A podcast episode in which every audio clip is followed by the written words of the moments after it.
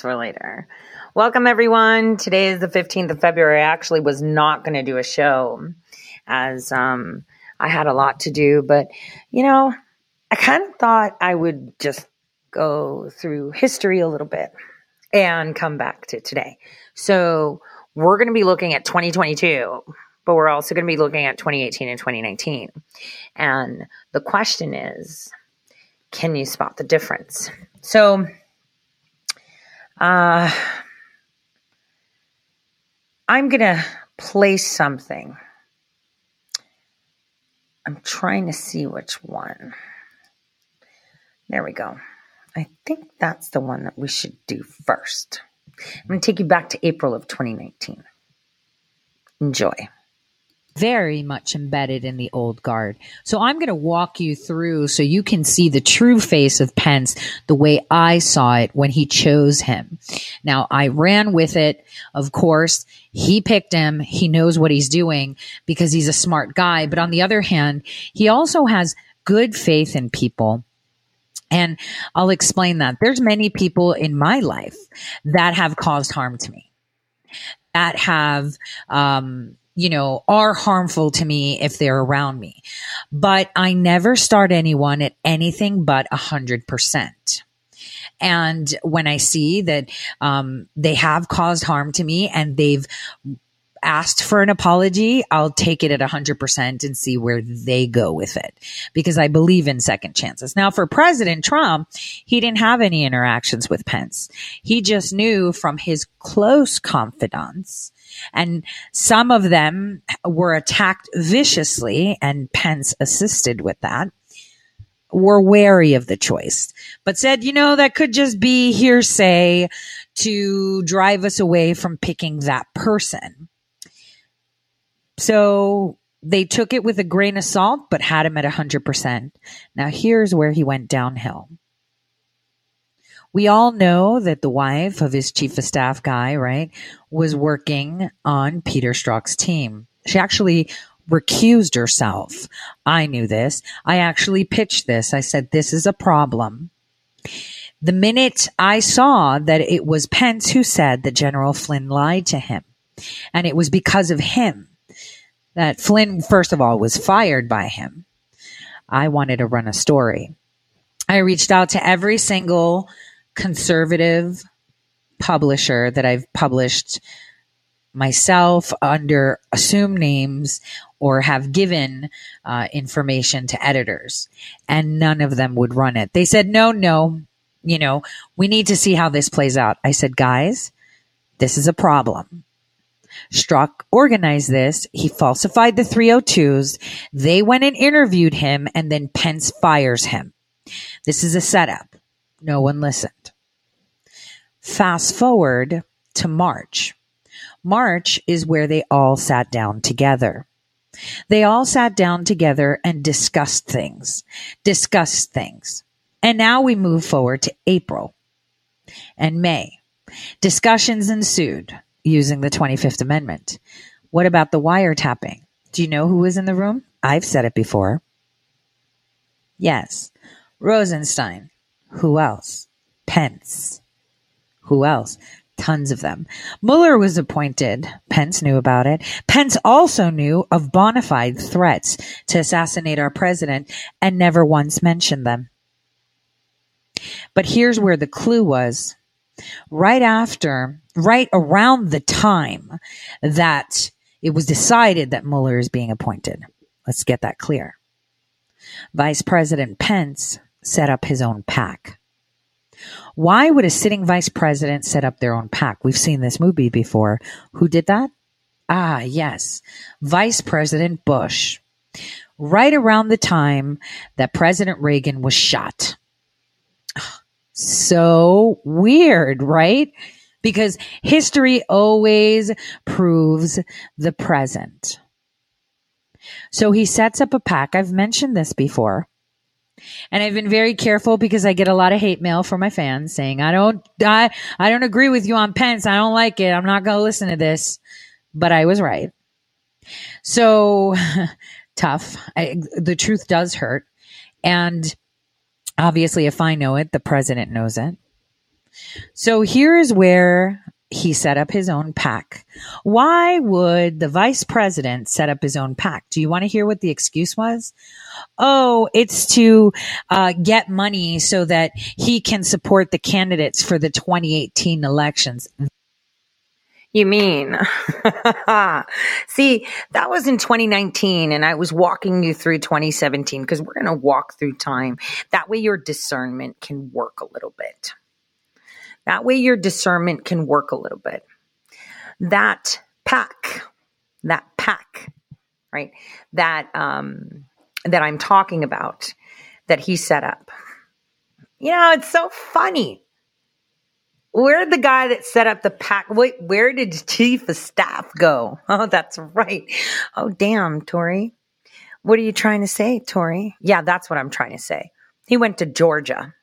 That PAC was to help with the mess that we saw. That PAC was to help all of them regain control. That PAC that was nothing. Shut up, Tori. You don't know what you're talking about, Tori. Oh, Tori, such a Tori, you can't say things like that. Well, where am I right now? Three years later, you're starting to talk about what I've been talking about.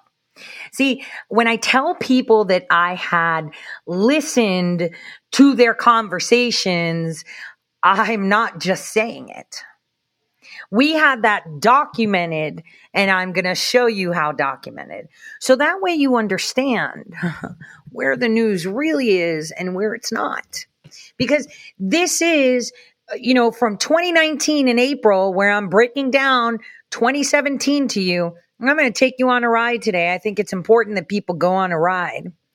And it's not so much that, you know, oh, well, you know, they, they work differently in the mainstream media, Tori. Um, you know, they, they, they, they go by, you know, what's, what's out there. Stop it. The mainstream media is agency. You think they didn't know? Well, okay. A lot of them did not. A lot of them did not because they're just like puppets right? They just read a script. But the majority of the talking heads do. Now let's continue. That is complete and utter rubbish. Rubbish, rubbish, rubbish because then we can start talking about how he was in that meeting, how they were talking about who's going to wear a wire, how they were discussing things. We could talk about that. We could talk about how many times he knew of their plan and said nothing. We could talk about McCain's funeral. What did he know? What did he receive? We can also talk about the anonymous op-ed that they all sat down together and crafted. Hmm. We could talk about all that. But the thing is, the president doesn't want to answer that but he has. I mean, bottom line is we're waiting to see how he's going to answer the question to the public because right now that was released last night. So there's a full working day of talking about what we're going to do about this. So let's continue just to listen to the hints because this is a hint. The fact that he didn't answer the question on on it, but he said it's very concerning, right? And it's disheartening to him, correct? Because his number two was plotting against him. Listen to what else he says. And his contacts that he made with Papadopoulos and Carter Page and Sam Clovis. Uh, we know about the FISA warrant. As the Grassley Graham memo said, the bulk of information in the application was the Clinton bought and paid for Russian, of all things, dossier ignored by the Mueller report, which I'll ask you about in a, in a second here. But those are two specific incidents of attempts to get into your campa- campaign. Your reaction to all that? Well, I think they made many attempts, and then you see the lying, and you see the leaking, and you see Comey lie to Congress. Nothing happens. You see him leaking, nothing happens. And this is leaking classified information. This is leaking really big stuff. I remember the young sailor. In fact, I helped him out with his family because I thought he was so unfairly treated, as you know. But I remember he had uh, confidential information, which is a much, much lower standard than classified. And uh, they put him in jail for a long time. They took away his life. And uh, you, then you look at what Hillary Clinton did with 33,000 emails and hundreds of thousands of text messages or emails going through the Weiner uh, server or computer, hundreds of thousands of which many were classified. And nothing happens to her, and yet they put a young sailor on for doing something innocent, uh, showing his mother and his friend what the desk looked like the desk in a 40 year old submarine. I think uh, Russia and China would have had that picture many years ago. So it's really a double standard like you've never seen. Very, very unfair. But hopefully that will change. I think that will be changing.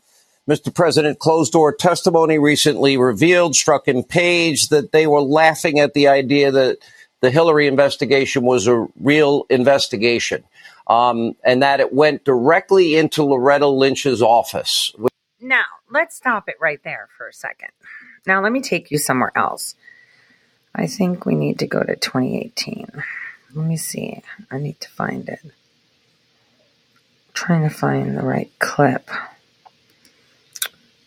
You know, um, let's see. Hmm, where is this? Um, 2018 let's talk a little about, bit about the DNC and this funding of the dossier because a lot of people like to talk shit. Oh, she did it. She did it. She did it. Let's go to um, December of 2018. December of 2018, four, a little bit less than four years ago four, well, definitely less than four years ago. It out there that says, "Hey, I'm weaponizing my office and I'm going to take Trump down." Yeehaw! This is unacceptable. At the time that your law enforcement is literally telling you no one came forward with a crime, but we're going to look for one anyway, just to be sure because we want to protect America. Really? No, you want to undermine the process of elections because your butt hurt that she didn't win. Your butt hurt that Obama put all his money into it because Obama paid for Fusion GPS. And I dare anyone to tell me different. Because his law firm, Perkins Coie, was the one paying Fusion GPS. And Perkins Coie managed the money of the DNC and President Obama and Hillary for America. And, you know, those payments were pretty big. He got 960, 50 something thousand reimbursed to him by the DNC his his foundation, which used to be Obama for America, then became Organizing for America, and then became Organizing for Action, which all links back to the same account in Perkins Coie, the law firm. This is this is where we need to be looking, guys. You don't need to look any further. Look at their law firms. I mean, we just had President Obama's personal attorney Bauer, you know, who was also the attorney that got Osama bin Laden's bodyguard off claiming he was the prisoner of war, you know, as his bodyguard and driver. So any crimes he committed was because he was forced to, because he was Osama bin Laden's, uh, you know, prisoner. It's like, what? And he won. He won. So that guy just stepped down from Perkins Coie. Then we have, you know, the law firm uh, that's uh, pretty well cited uh, representing Hillary Clinton, uh, you know, Wilkes, and they step down. I mean, it's incredible how many people are resigning left and right. But what you need to focus on is not so much the resignations. I mean, you should, like CEOs, senators, city council members, city commissioners, pay attention to that. Fire chiefs, sheriffs, attorney generals. You know, you should pay attention to that because these are the people that were tipped off that there are sealed indictments against them. They're all stepping down because they're going to ruin the company. This is where the leaks happen when they know, you know, some of them are not leaked, but whatever. Some are leaked and they step down. Or, you know, they've already started the whole process. Hey, you're going to be indicted, man. You've come to the grand jury. You know, and that company is not willing to put their name on it. So they're getting rid of you now in a deal to say, he's going to go, but please give us, please give us time to separate ourselves from this guy so you don't ruin our company. You know, th- that kind of stuff happens because it's not fair that, you know, a huge corporation that serves, you know, uh, American consumers gets destroyed because one person was corrupt. You know, fair enough, right? We'll delay it. See, this is why we have some delays. This is why these indictments aren't being unsealed like crazy because just like everyone else out there, I'm like, come on, come on, let's do it. Just, just, just pull the band-aid, rip it off. But we can't. Because, you know, there's innocent people in the crossfire. It shouldn't be, it's not fair, is it? So, what we have here is full panic. And they are not hiding it anymore, that they are weaponizing their offices in every corner of government that you can find they are weaponizing their offices. They're coming at our president as if, you know, he is the reason he's there. He's the thorn in their side right now. He is the one that is making them scared. There's a there's an old saying, an ancient Greek saying um, that uh, you can find cited in documents from Aristotle, which is the man who fears, uh, the man who is corrupt can feel his chair shaking, meaning that if you're sitting on a high chair, you can feel that your position is being, you know, threatened because your chair is shaking. You're going to fall off the chair. You know where you are, their position. They know this. And the thing is, they didn't expect him to be 20 steps ahead. Even though they're covered themselves. So today, you know, I will be publishing and unmasking a key player a key player in this whole. Russia wanted Hillary in. That was the plan. Russia has every single piece of dirt our president would love to have on Hillary Clinton, specifically in regards to the uranium one deal and what's going on in Venezuela and about Benghazi. You know, there's so many people that have so much on her. But you know, there's a rule in gangs, right? You don't flip on your mate. And so there's not a lot of people that'll flip on her. But I can assure you that the time is coming where they will. Uh, it's been, you know, sources say that Putin uh, is anticipating his next meeting with President Trump to provide him some very important information. And that could also be a report of interrogating the Russian national that was working within our U.S. embassy for over a decade, that was providing information to the FBI or. Um, let me let me just say what the going narrative is. Providing information to Fusion GPS via Nellie Ohr, whom Perkins Coie paid, whom Perkins Coie paid through a commingling account, and see if people aren't paying attention Robert Bauer, who was President Obama's uh, counsel, White House counsel, his specific counsel, and he oversaw uh, the uh, representation of the DNC and OFA, which is Organizing for Action, which used to be Organizing for America, which used to be Obama for America. Uh, he's the one that distributes payments. And he was fired in May of 2018 do you want to make a bet that Perkins Coie is going to say, well, he was mismanaging and commingled the money? Because if you follow the money, I can almost bet my life on it that it was Obama's money that paid for that Fusion GPS. I guarantee you. And the DNC was funding that. And that's why they fired him.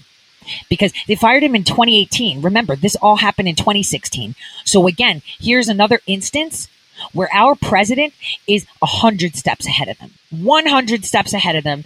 He already knows. He's already dealing with it. And unfortunately, the press is not telling us. Kind of like that Russian national. I'm circling back to it because you know what? That wasn't reported. Why? Because it wasn't suitable. But someone leaked it to the press a year later after it happened uh, you know, could it be that someone from the Trump administration or the Trump camp, you know, try to feed that in so people can start paying attention? But guess how much traction it got? Zero. How much traction did Huber get? Zero. But yesterday, when the Clinton um, Foundation hearing was happening, all they could talk about is let's investigate Trump's organizations and let's investigate uh, Whitaker's. What? Wait, stay on topic. What are we talking about here? We're talking about the Clinton Foundation. This is what I have. Why are we talking about other foundations? They were just constantly changing the conversation going back. Again, our president, 20 steps ahead. Huber was not supposed to go there yesterday. He's got more. Because unfortunately, for the deep state, for this mafia, this DC mafia, he's already got the goods. And Huber doesn't have one specific scope. Jeff Sessions only confirmed that the questions that were asked fall within his scope. His scope could be from A to Z. His scope could be maybe investigating the U.S. Treasury, you know, because it always, you know, how did they keep nitty gritty on how Hillary catch them for what money, right? It's uh, IRS, tax evasion, whatever, right? They never get them on the murders, on the actual crimes they do, the drug dealing, the bootlegging, whatever it is. How much you want to make a bet that we've got the goods already? Because there's people sitting there, oh, he's going to be impeached for what? For what? You have people calling him, oh, look, he paid this slut, you know, money and, you know, he did that with campaign funds. So what if he did? And let me ask you, what kind of lawyer records his client? Never, because that is against, you know, the, the rules that govern the ethics that attorneys have. No attorney will record their client. So when I hear people saying, well, I'm a little bit worried, they're going, it doesn't matter what you're a little bit worried. You have to be there and understand that everything will work out in the end. Trust in that. Trust that there is still a bit of hope, even though they own everything. This organized criminal organization literally owns everything. They own the media. They own the internet. They own, uh, you know, our justice department. They own everything. So all you have to do is trust that we're following the money correctly, that this will all come to an end in a nice way, and that it'll all end up with someone behind bars. I mean, I've said it before. We need patience. There's a lot of people who are like, come on, we've got to get something done. Something has to be done here, and we need to focus. We need to get uh, someone in jail. We need something. Yeah, we do. I agree. We do. But it can't happen right now. I mean, yeah, you know what? President Trump throws a bone. Just block someone up. Maybe Comey? Uh, you know, we need to get this done just to throw a bone to to the masses, to to pay attention a little bit more, to get those you know that are on the fence and kind of still subscribing to the ideology that you know Orange Man bad, and throw them a bone. Let them feel that you are doing something because you are doing things, but people can't see it because the media is not reporting it. And if the media is not reporting it, then it's supposedly not true. Because if it, if it, if if they were reporting it and it were true, then it would be documented. No one's putting this down. I mean, just think of this: Hillary Clinton uh, and Comey and Michelle and all these people wrote books. Why did they write books? Like why? I, I was I was Christmas shopping yesterday and I saw Michelle's book you know, on sale at Target. And I was thinking, why would anyone want to read her book? Like, what does she have to say? These are mobsters infiltrating even our historical records by, you know, writing these books. Remember, uh, the new thing that's happening now is that Amazon is choosing what can be published and what doesn't. So let's take one more trip down memory lane before we go to today's news. um, and I think it's important that, uh, you know, people understand that this has already been out there. Let's go to 2019. Uh, here we go. remember correctly, I had uh, spoken about this, and you should see an article that I had written. Uh, it's about Perkins Coie and the executive orders. But something that I mentioned in there is very important. We know that Fusion GPS was paid for by Perkins Coie. And the claim is, is that money that was used was from Hillary Clinton, that she funded it. Because at some point, Perkins Coie was hired by Clinton to be her counsel throughout her campaign. This was done supposedly at the same time that they were creating this dossier and collecting this information. Now, what I reported was that Perkins Coie was actually using money from the DNC and the Organizing for Action before it was called Obama for America Foundation. And what he was talking about, about commingling monies, you know, how former president impeached Clinton was using funds for his personal use, even though they were for the foundation. This is where I'm getting at. Fusion GPS dossier and all this stuff was not funded only by Hillary Clinton, which came in later, of course, because they need to make that happen. But it was actually done from funds that were being commingled into the same account by Robert Bauer, who was once the personal attorney for President Barack Hussein Obama, and then as White House counsel. He commingled the money for the DNC, Obama, and Hillary Clinton. So, how do you know where the money came from? Do you? No, you don't. And it's very funny hmm, that when they were being investigated to find out where this money came for Fusion GPS, Robert Bauer just resigned from Perkins Coie in May of this year. He resigned because you know what they're going to say? He made the error, you know, not keeping good records of where the money was coming from. See, this is what they do. They claim that they were hacked. They claim that it was not intentional. It was just, um, you know, not being 100% on the ball. This is the type of stuff they do. And I'm referring again back to reportings that are all over Twitter, social media, and conservative media talking about how Supreme Court, you know, the Chief Justice of the Supreme Court, Roberts, was supposedly hacked. He wasn't hacked was colluding with them. Remember, Supreme Court Chief Justice Roberts has a really long standing relationship with Perkins Coie from before his appointment. He was the judge that sided with Robert Bauer in letting off Osama bin Laden's right hand man as an innocent. He claimed that that man was innocent. Again, I feel like I'm a broken record sometimes. We have all the information we need. We have everything at our disposal to figure out what is going on. We can see it. The panic that we see coming out of DC right now from the Democrats is incredible. You would say, wow, uh, they're really going at it. They're coming in hard. You know, they're pulling, eh, they're trying everything, everything, uh, because they failed, because they underestimated as General Flynn once said, the cyber soldiers. Because we have cyber soldiers. Hence, again, circling back to the, the fact that President Trump is a genius because he crowdsourced the information he needs. Do you think he doesn't listen to you? Every tweet you send him, he looks at it. He does listen.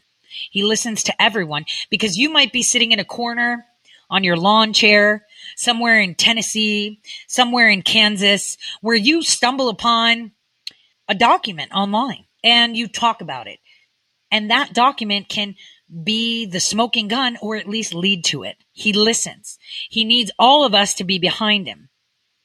Especially now that we're entering into 2020 because it's all about the elections. And did you know that there's about 35 Democrats, a lot of them that have resigned or retired that are coming in feeling the room to see to run? Yeah. And I'll name them all out for you. So we have creepy Joe Biden, which would be a lot of fun to watch him try to run. Uh, you know, a lot will be exposed because there's a lot of cyber soldiers with a lot of stuff on Biden. Then we have Clinton flirting with the idea. I mean, really? I don't know how it'll look. How, how, uh, let me, be careful with my words.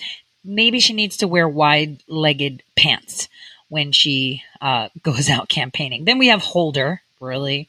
Kerry, seriously. Castro, Bennett, Booker, Cory Booker, really.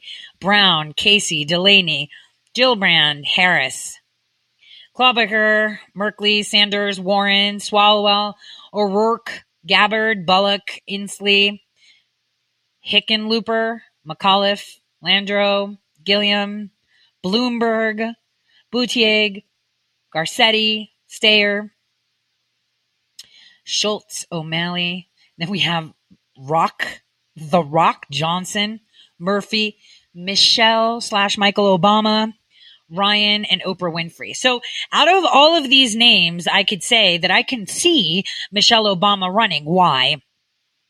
Because President Trump doesn't care if you're male or female. When you throw, you know, throw mud in his face, he's going to wing it right back at you. But he has not done that to Michelle Obama. And possibly because he's old school and he respects the fact Or because he's waiting. He's waiting. the first lady. But also, you can see that he shook her hand first at the Bush funeral, She's the man. and he tries to keep it, even though she attacked Melania too. Yep. He's been very cordial, which indicates that he pretty much wants her to run. and it's not yet. So those were all statements from 2018, 2019. Now let's go to how now everyone's an expert and how suddenly it's fact that she paid for it. Now, we all said she paid for it because her name was on it, but I'm already telling you she didn't pay for it. Obama did. But let's see what Newsmax has to tell us. Threat of war with Russia over our heads, distracting you with tales of a potential invasion of one so-called Eastern European democracy by another. There's another Russia story that they, the left and their media hacks, pun intended here, just don't want to talk about, right? That's something I can't speak to from this podium, so I, I refer you to the Department of Justice. Is what was described in that report monitoring internet traffic? Is, is that spying? Again, I can't speak to that report. You, I, I refer you to the Department of Justice. Generally speaking, that with monitoring internet traffic. Jackie, my answer is not going to change. I refer you to the Department of Justice. Mm-hmm. Nice little Oh, so now they're coming out with it. They're literally telling people, yeah, we're spying on every single one of you. Watch that social score. And it's like, come on, guys. In 2014, they got caught spying on Congress and on the Senate. You think they're not monitoring what you're doing? You think just because Judge Collyer in September of 2016 that little shite of a woman, right? Remember, I was the one that said, hey, you know, what's Chief Justice Roberts doing? He's in charge of her, right? But you know, now everyone's talking about that, posting graphics. Oh, look, this was done in 2018. Shut up. You got that shit from me. Look, Judge Collyer resigned right around my birthday a couple years ago. But let me tell you how this worked out. Let me tell you how they did the spying on the Trump campaign so you understand. I've already explained to you, and I had my friend Millie Weaver actually do a report she called Shadowgate, explaining how they double the stream that goes in through the NSA. Every single email, text, phone call, web search, archived and processed by fancy machines that is stored in private intelligence, which now you're all hearing about. But you know, Shadowgate was bullshit, right? I was in private intelligence contractor, but it was bullshit. No, no, now it's real. But when I said it, it was bullshit, but now it's real, right? Now it's real. So here's how it happened. Just so you guys understand the last bit of it with these FISA warrants. In September of 2016, there was a concern because Admiral Rogers kind of knew. And he spoke to Judge Collyer. I am 1 million percent. He went and told someone that, you know, there's data over collection, 702s, you know, that section 702 people aren't dumping data they're collecting it and not only that that data that's supposed to be unspecified and only flagged with certain words or at targets that have FISA warrants it's collecting there's over collection of data to people that do not have FISA warrants so September 2016 Brennan Lynch Carlin all got spanked spanked in court just spanked over her knee, just a little bit of a spank by Judge Collyer. right? She was a FISA judge. This is September. I think September 26th. I think it it was. Oh, I, when did I get to DC? Damn it! I'm trying to remember. So it was in 2016. She spanks him. He says, Don't you go doing stuff like that. You better tell me why. Well, we don't know why. It's just getting those people's information. Uh, we're trying to figure out. I mean, I think there's a computer error or maybe a human error. I really don't know. Brennan's like, I don't know what the is doing. And, uh, uh, you know, maybe we should talk. Clapper sitting there just looking around the room like an idiot. Ask me how I know. And so, and I'm giving you very pedestrian responses. They obviously came out with more formal responses. So that was pretty much the conversation. Lynch just kind of looked down the whole time saying, I haven't authorized anything. I don't know of any such actions. Ask me how I know these conversations. Ask me. So as they sat there getting spanked, right? Judge Collyer's like, okay, so you don't know what the problem is? You have until December to figure this out, okay? I don't want you spying on these specific American citizens like some private intelligence contractors and or the candidates running like Trump and his kids and you know people that are on his campaign and you know you shouldn't do that and they're like okay um, we're sorry. We're going to figure it out. And then in October, the bitch signed a FISA warrant based on the information she told them they're not supposed to have in their possession just a couple weeks ago. Right? And it's like, wait a minute. Wait a minute. Stop. And then the dossier comes out, right? Right after that, dossier comes out. They're like, yeah, we got the FISA warrant. Just drop it. So this is how it went. It's like, what? You could almost swear I wrote that script. And so uh, it's like, you can't even make this up. you really can't make it up. This is exactly how it went. And guess what? There's court documentation to show you that. 26th of September, you spanked them. You told them, oh, you have this data on all these very specific people. You need to get rid of that data. Why is your, why is this happening? Why do we have over collection?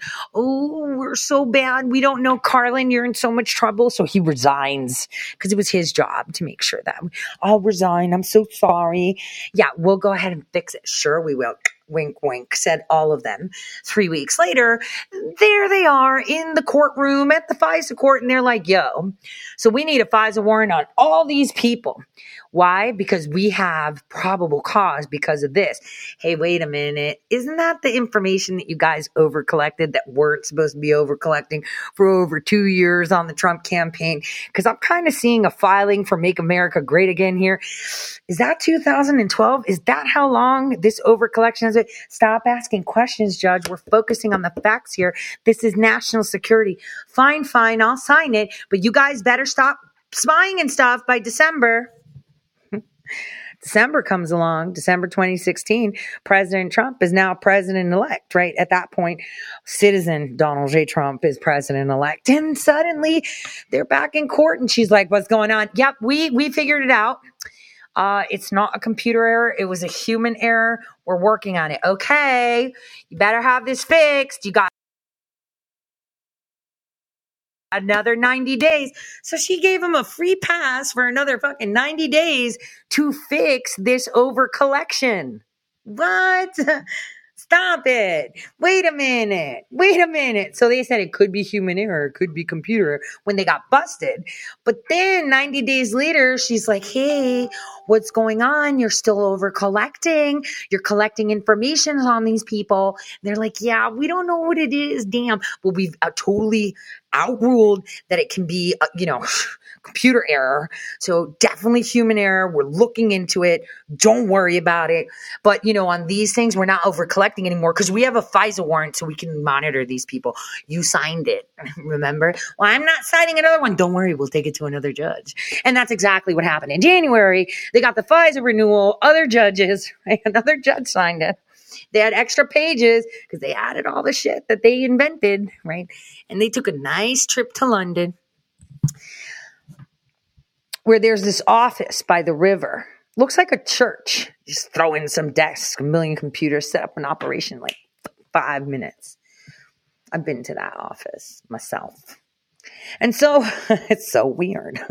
So, you know, we even got them on camera. Chit, chit, chit, chit, chit, chit, chit. They needed to have dinner over the river, of course. Uh, but so, oh man. So they signed this FISA warrant another judge does. And then Judge Collyer again, you know, 90 days later. She's like, what happened? Yeah, see, turns out it's not a compu- it's not a human error, it's a computer error. We're working on it. Well, you got 90 days to fix that. so weird. So weird. And then everyone is like, oh my God, we're still losing. Listen, the part of gathering what we needed. See, I had told you in 2018 that Durham was in Ukraine.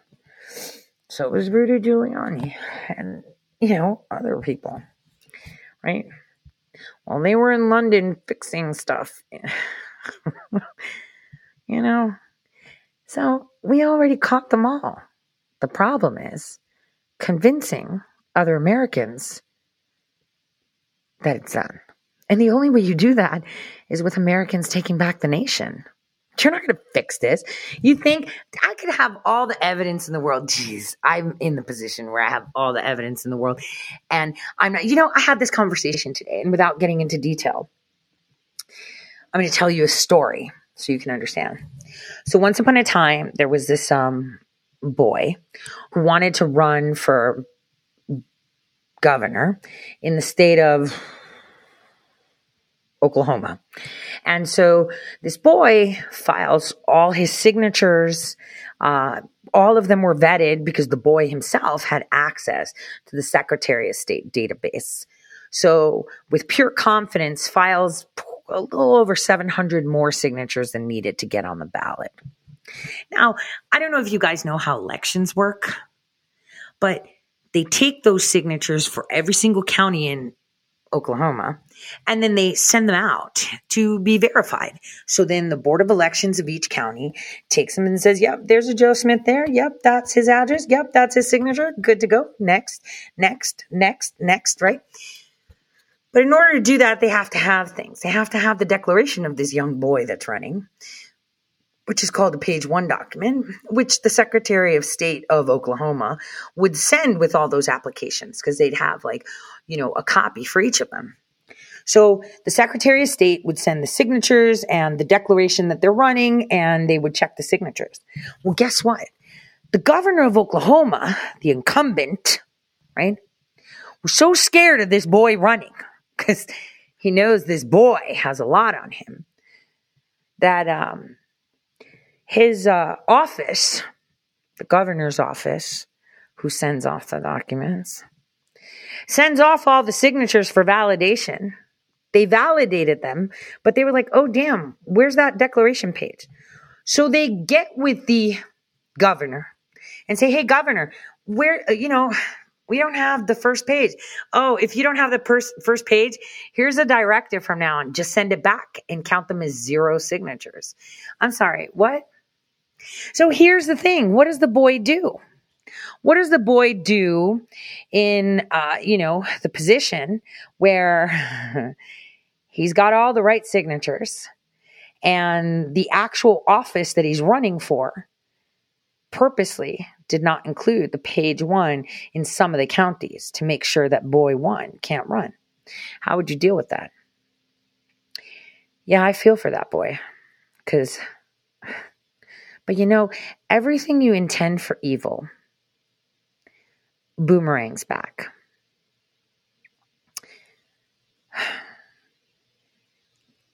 Everything that is for evil boomerangs back. And so, you know, that boy has a team from his own his own team that have all the evidence they need because that boy, when he went and filed his signatures, videotaped the whole thing. And that's exactly what's happening. And so, you know, that's so weird because, you know, The campaign goes to the boy and says, okay, that's it. We're just going to tell the media and we're going to, the media's not going to talk about it. They're all in bed together. And the boy can't talk about it because he can't.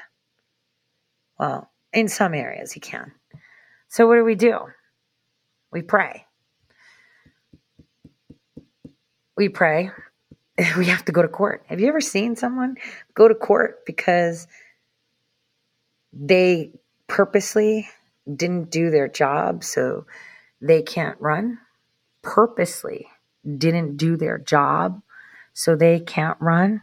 Fuck. You're about to see that now. Purposely. And we have evidence because, you know, before the boy does anything, the boy made phone calls to every single board of election and got all the information they needed and saw this new rule that just came out, right? Where, you know, they said, hey, if you don't have it, then just send it back and count it as zero so we could put it into storage. What? You didn't send it. It was your job. And now the boy is not able to run against you because your office didn't do the job because you didn't want your office to lose you didn't want to lose your office? I hope you're getting what i'm saying. That's fact. That's a, for me this is why you know this is why today was not supposed to happen and i thought let me take it down memory lane so that i can flex a little bit because even though I was screaming about this earlier, uh, I couldn't do anything to mitigate it. See, everything happens by a power that's even bigger. I mean, could you imagine being taken to court for not having your office do its job properly when you're on record, like video, getting all of that? See, that's the thing. Because when this boy went to submit his signatures, he had someone rolling the camera, even though the boy didn't want to be on camera because it was like, yo, your angles are bad. I'm like round enough, said the boy. So just consider, you know, oh man, damn, these people never learn. They spy on campaigns. They spy on people, but they don't understand. Spying goes both ways. Uh, it's not one way. Uh, those wings can get into everything. Those wings can get into everything. So the boy is supposed to write a written mandamus, just saying. An emergency one, just saying but the boy didn't want to have to you know you know let, us just put it this way why are whistleblowers actual whistleblowers drag through the mud? Not the bullshit ones you think like, i'm whistleblowing on facebook then they get a book deal and they're signed with caa like stop. Why are the real whistleblowers either dead in jail or just maimed and dragged through the mud? Like why do you have to eat dirt and then regain your name? I mean this so sucks so sucks. You have to eat dirt sometimes. And and I I'm so tired of it. Just watching eat dirt. It's like, come on. Not everybody's Atlas. Like but you got to lead by example, right? You got to be the first one to jump off the plane, the first one to eat dirt and stand up, the first one to stand there and get shot at and be like, yep, I'm made of titanium, uh, coated in 230 pounds of Teflon. Bring it. But inside, you're just like, damn, I don't want to do this anymore. I just want to go get a pedicure and and and let people take over. Just saying. It's a, you know, I've got lined up like 10 shows that talk about everything you're going to hear about from these people. Uh, from these people telling you how Hillary's campaign paid to hack Trump's, you know, da da da. And it's like, no. How many times have you talked about the Iranian fucking florist at the White House? I sent the damn report. It was like a notification. Hey, White House, you're being wiretapped. And it's not just devices, they're putting physical nodes and twinning the stream. Hello. Wiretaps, high, No whistleblower, wiretap, high. But for some reason, you know, now it's news. And now they want to just paint it on Hillary. Yeah, she's evil. Yeah, she's terrible. But do you guys remember Patrick Byrne's Bunsen burner story? I think it's time we visit that because the Bunsen burner story, no matter how far out you think it is, it's one of the most important stories so you can understand what they did. And while people say, oh my God, he did that with Marina Butina, you know what he did? He actually told them, right? That, okay, fine. Then I'm just going to kill her and I'm going to do this and I'm going to bury her in a desert and that's it, right? That's what he said. And you know what the FBI said? Who's signing off on that? Who signed off on, well, if she's dead, whatever, let's just keep him happy? Who would have signed off on something like that? I want you to think who would have signed off on something so atrocious? Very few people would sign off on something like that. Unfortunately, I've worked with all of those very few people that would sign off on something like that because this is the type of people they are pure evil and it's so incredible. But anyway, before we get into that, let's continue so you can hear breaking news, of course, about how she paid for the campaign, even though, like I said, it was organizing for action, organizing for America, Obama for America. You see, it's kind of like Hunter Biden's stupid stuff. Kind of like I told you in January of 2019 that people had a lot of shit on Biden. But you know, I digress. Because it was right then when that hooker on January 3rd, she was with Hunter Biden telling him, you know, you can make this all go away. All you have to do is turn in your computer. Just say it's broken. Let's smash it. Maybe we could throw some water on it. You can release those chains, Hunter. Let's do another line and think about it more. See, that was happening on January 3rd, 2019. A lot of hanky panky and convincing when he was low and low and sad that he can get out of this weird conservatorship and be free just by telling on all of them, just by dropping a laptop, pretty much. Pretty much. But you know, I digress. I'm just a grifter. I just search things on the internet, of course. So let's continue. Pierre Dodge there. Well, we won't dodge it. We're going to talk about it. We will, and we must, because this is a doozy, folks. Stick with me here. I want to say it's unbelievable, but given Hillary's past, the story isn't unbelievable. It's right in line. Our story begins back in 2016, Hillary Clinton's presidential campaign, which of course led to the deliciously sweet defeat of Hillary Clinton by Donald Trump. But now we know that Hillary had a long history of shady dealings and accusations from associations from Whitewater to Travelgate to Clinton Foundation shadiness. She and her hubby Bill they practically invented the DC swamp Americans so loathe. The 2016 collusion scam plastered all over mainstream media headlines, became fodder for secret and unjustified warrants, and later for Robert Mueller's two year mole hunt that turned up this much zero evidence of collusion. And along the way, the Clinton campaign willingly, enthusiastically, in fact, fed all of these bogus claims to a very willing and gullible media. Yep, I'm talking to you, CNN, ABC, MSNBC. Back in early 2017, Trump tweeted that he had his wires tapped in Trump Tower. So it turns out he was kind of right. But while the lamestream media was so willing to gobble up the fake Russia collusion story, they just weren't having it with these spying claims. No one was spying on the president through the microwave. No one spied on the Trump campaign. There was no spying. There was no spying. No spying. There was no spying. There was no spying. There was no spying. There was no spying. There was no spying. There was no spying. Wow. By the way, there was no spying, of course. There was no spying. There was no spying on the Trump campaign. On the Trump campaign. It's been a year and a half. There, there was, was no spying on the Trump campaign. I don't know about you, but Don Lemon was my favorite. no spying on the Trump campaign, but there was, folks. So we thought it was just them peddling some twisted little nibbles to see who would bite. And now we know that it was even worse and even deeper than that. Seriously, if you made this up, you'd be laughing at a Netflix story pitch. But A bombshell new report from the ongoing Durham investigation. In a court filing on Friday, special counsel John Durham said he discovered that Hillary Clinton's 2016 campaign paid a web firm to, quote, infiltrate servers at Trump Towers and the White House to try and tie Trump to Russia. Let me say it again in a different way because they won't touch it.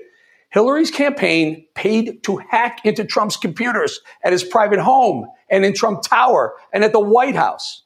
That's right, a hack for a hack, caught red handed or blue handed in this case.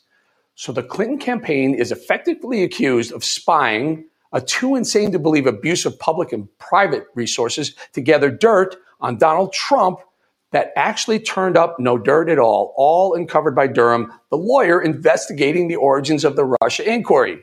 Durham was appointed by Bill Barr, Trump's attorney general, to get to the bottom of whether or not the intelligence collected involving the Trump campaign was actually lawful and appropriate, which it turns out it was not. And let me say this. You know, the left loves to throw around the word insurrection. For them, that applies to anyone and everyone who's either associated with Trump or is a Trump supporter.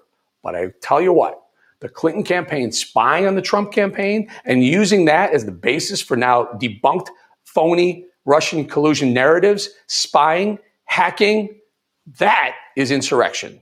And boy, would I love to be a fly on the wall of whatever room Trump is in right now, his team are sitting in right now. It turns out he was right all along, which makes this moment from the past even sweeter. Wait, what did he say? It's just Hold awfully on. good that Hold someone Direction.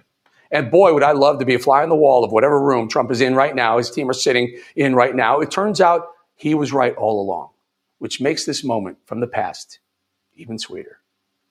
it's just awfully good that someone with the temperament of Donald Trump is not in charge of the law in our country. because you'd be in Wait jail. Secretary Clinton. Mic drop. Now, Hacking Hillary is back at her usual antics to deflect and distract us. On Friday, Hacking Hillary and her hacks on the left tried to play up a story that Trump destroyed public records. Hmm. Destroying official records, something Hillary knows a thing or two about, I'd say. Like Hillary, pretending that was her own emails were not a thing, making a joke out of it, let's not gloss over the fact that Hillary Clinton sent and received classified emails on her private server. And back in 2015, when Hillary was asked about whether she wiped her email server clean before giving it to the FBI, she had jokes. That's all I could say. I, I'm, I'm, I- you know, I don't, I have no idea. That's why we turned it over. We, in charge of it. You were the official in charge. Did you wipe the server? what, like with a cloth or something? No. Well, No. like Platte, Li- um, Pr- Platte River Networks or something, whatever, right? Oh my gosh. See, they talk about her, but why not talk about Obama using private servers and German intelligence servers to communicate? You mean Obama was using Gmail and freaking GMX having to do with presidential communications that we do not have? Now we have evidence of that. So the question should be, did Obama destroy presidential records. See, you know, do you know who destroyed presidential records? Because this could boomerang real quick. It's called Twitter. Oh, shoot. Oh, no, no, no. Twitter has it in the archive. Yeah. But see, they're not part of presidential records. But, but if he like deleted DMs because Twitter told us it's presidential record. Well, hold on a second. Is it presidential record? Because if I remember correctly, that bill never became. What bill are you talking about, Tori? Oh, the bill that no one was talking about, but I was. Covfefe. I did shows about Covfefe after the tweet. Covfefe. And I was telling you guys, hey, it's about this. It wasn't a typo like they said. It wasn't this. It was, they're putting it out. This is the bill. And the bill was talking about microblogging, microblogging, like Twitter or Facebook or Gab or whatever. And so, see, they were wanting to make that part of presidential records. Now, obviously, if they did that at that point, uh, Barack Hussein Obama's DMs and his fake ass accounts, you know, or like the fake accounts, you know, Pierre Delecto or whatever you want to call it, uh, you know, wouldn't count going backwards, but going forwards they would. So, That would be weird. But anyway, the presidential library is comprised of presidential records and communications. I think, I think, hmm. Damn, I can't give it away. I'm gonna, I'm gonna keep my mouth shut. But you guys are gonna chip in on that one. You're all gonna join in on some fancy ass suit because we should talk about it, especially when we have evidence, right? You know, executive privilege, presidential records, can't delete that shit. But if they want to go to like uh, microblogging, well, perfect. So you should listen. You should go to ToreSays.com and type in Covfefe, where I walked you through the whole bill, who introduced it, and what it was about, while everyone was talking about it being some code. Jeez. I, I, rolled so hard when I saw all these stupid pundits with their blue check marks talking so much smack. And you know, a lot of them talk like they know what they're talking about too. Like they were like super straight up. And then the QAnon losers all talking about it like they knew what it was, you know. But I know the guy that started Covfefe Coffee. Now that coffee's good. And I don't advertise, but Nick does a stellar job with coffee, right? Covfefe coffee. Kid you not, he sells that. It's a literal thing. Covfefe coffee.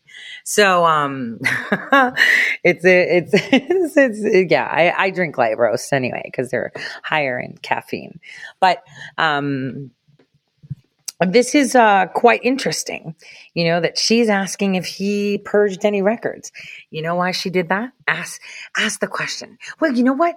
Ponder on that for a second while I lay it out to you. Why would she say that he deleted public records and official presidential records? To get back at Obama, of course. See, she just gave a clue. She's like, look, you need to look at him because he's like deleting records. And it's like, why would you say shit like that? Now they're going to be like all up in his Twitter and stuff and his private emails if he used any. And he didn't use any private emails, but I did, Hillary. You going to be doing me like that, girl? And yes, she is. See, when you listen to them, you understand what they're doing. She didn't say that to snark at President Trump she said that to the idiots that would go forward, and Obama's going to be like, yo, now I'm in trouble. See, the Bunsen burner story that um, Patrick Byrne talked about is very relevant now. So that you can understand the dynamic between Obama and Hillary Clinton. Because for some reason, people think that they were friends. Uh, no, girl, he hated her. He couldn't stand her. He wanted her out of his life like uh, before he was born. And yet it didn't happen. So let's listen to what Byrne said two years ago. They did not. I know what's in the Durham report, and I'm going to say it here. I bribed Hillary Clinton $18 million. I facilitated a bribe for Hillary Clinton on January 14th, 2016, right here in this town. Hillary, on behalf of the FBI, I they came to me around December 1st, 2015. They told me Hillary Clinton had accepted a bribe from Turkey for $20 million. They told me that there, that I would be working for a group in New York, FBI agents, who had authorization to set Hillary Clinton up in a sting. They asked me to facilitate a bribe for her, an $18 million bribe from another government. The bagman from that other government was I was to befriend and I was to get that person 10 minutes alone in a room with Hillary Clinton. I did on January 14th, 2016. Hillary Clinton was in this town and she met in a way that was kept off her schedule. She accepted an $18 million bribe. But General Barr knows this. This is the, the Durham. They know this was what is behind it all. And I'll even tell you, I'm going to drop one more thing. I've been waiting since I've been waiting to say this publicly. And I would, this is what really happened. I will tell you if you if you hear this and you give me 90 seconds, your viewers will understand what's happened in the last five years in America. I've been waiting to say this on mainstream TV, and they will not have me back because once they understood what this was about. I had Hillary Clinton. I caused Hillary Clinton. I facilitated a bribe, and she took a second bribe for $18 million. And I worked with the FBI as I did that. Uh, they they they're deeply involved in this. They came to me three days later and told me I had to forget about it and forget that it ever happened. And I said, What are you talking about? And they gave me one excuse. They said, uh, You are. Hillary's going to win, and it's been determined. It's been decided upstairs. Nothing, nothing's going to be able to stop that now. So she's going to win, and she's going to send her people over to the FBI and ask who was part of investigating Hillary, and any of us who were part of it are going to be destroyed, and that includes you too, Patrick. And so this mission has been scrubbed from the highest level. And I thought about that and I said, yes, sir. And I came, but uh, two or three weeks later, I was back with three federal agents this time. Three federal agents. And I let them know that wasn't sitting, and, and this is in Salt Lake City, Utah, and that that wasn't sitting well with me. And I'd like to know why we had almost a year before the election. They could have had me and another person in front of a grand jury in a week and gotten her indicted and they told me, and this is this is the key to understanding what's happened uh, in the in America. They told me this is word for word, Patrick. You, uh, what's really going on is this: President Obama has his people across the federal bureaucracy at this point, but especially the Department of Justice. Hillary Clinton is going to be president for eight years, and nothing's going to change that. But think of there being a Bunsen burner within the Department of Justice that evidence about the two bribes you were part of gathering is going to be sitting on the Bunsen burner. And the hand on the Bunsen burner is going to be one of Barack Obama's people. If Hillary's a good girl and defends Obamacare, that flame stays low. If she's a bad girl and thinks for herself, it's going to get turned up high. That way, Barack Obama is going to manage Hillary Clinton for the eight years she's president. And Then she's going to step down and Michelle's going to run. And Patrick, that's the plan. That came out of the lips of a federal agent. It was confirmed to me this spring. They, the Durham investigation has located, has that plan was called the uh, Operation Snow Globe. That was Brendan Obama's name for it. They snow globe. They were trying to get Hillary to step into a snow globe. I'm looking for a prop, a snow globe that anytime they wanted, they could then pick up and shake for eight years. Uh, my bribe was the bait to get her to step into the snow globe. That's all from it. This isn't a theory. I'm the guy in the room. I'm acknowledging I took part in all this, and I, I was thought I was helping them conduct federal law enforcement. It turned out that I was having them helping them set up Hillary Clinton for for a, a deep state to control her, and that's and I so that's why. And I came in public a year ago with some pictures that showed me with this Russian redhead Maria Butina, lovely woman, that said, and so I'm saying this entire thing, this last five years, has been a coup. It was a from Obama against Hillary that when Trump won in a fluke, it got morphed into the Russian collusion delusion. And I say that as the guy they had romancing Maria and bribing Hillary Clinton. So I'm about as involved in this as you can get, and I promise you that's exactly what happened. And what we're seeing here is the last act play out. I was uh, the last act play out. And the reason I mentioned that I knew in October 2018 that this was going to happen was because in 2018 I was offered uh, a federal agent came to tell me, Patrick, you need to understand there are billionaires walking around this world that we made, and we're prepared to do the same for you. You just have to stay calm. You just have to stay quiet through the election. And by that election, I knew he meant 2020 election. So I've known that they were going to hijack this election since October of 2018. So now, you know, it's always the outsiders, the ones that uh, were part of it just as much as they were, that are trying to get redemption. And yeah, it's always the ones that are a little bit different, smarter, quicker on their feet. Some are CEOs, some are shadow people or people that don't exist. Recompense only comes when redemption has met has been met. So again, when Hillary Clinton put that out, it wasn't to go after President Trump. It was to tell Durham, hey, you should look into what Barack was doing. And it's like, you think Durham, you think they don't have warrants on me? They're not looking at my stuff. Like, how was I so on point with all that? They're just like, I know most of them are cocking their heads. When we say they scrub things from the top, is gone. There's no file on you. Well, unless they manufacture one. I digress. and the amount of agents that were sent my way to distract were incredible. So they, in turn, I mean, in 2019, they pulled all of the stops on me. All of them. Mm, they started in 2017 with um, with pretty good lawfare because you know I'm not Trump. I had zero. Could you imagine going up against a whole state with not a penny to your name? And no lawyer that would take your case. Oh, it's civil. We don't do that. Sorry, you don't qualify. Huh?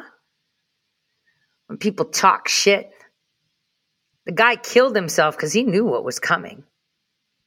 How many of you have been in that position? None.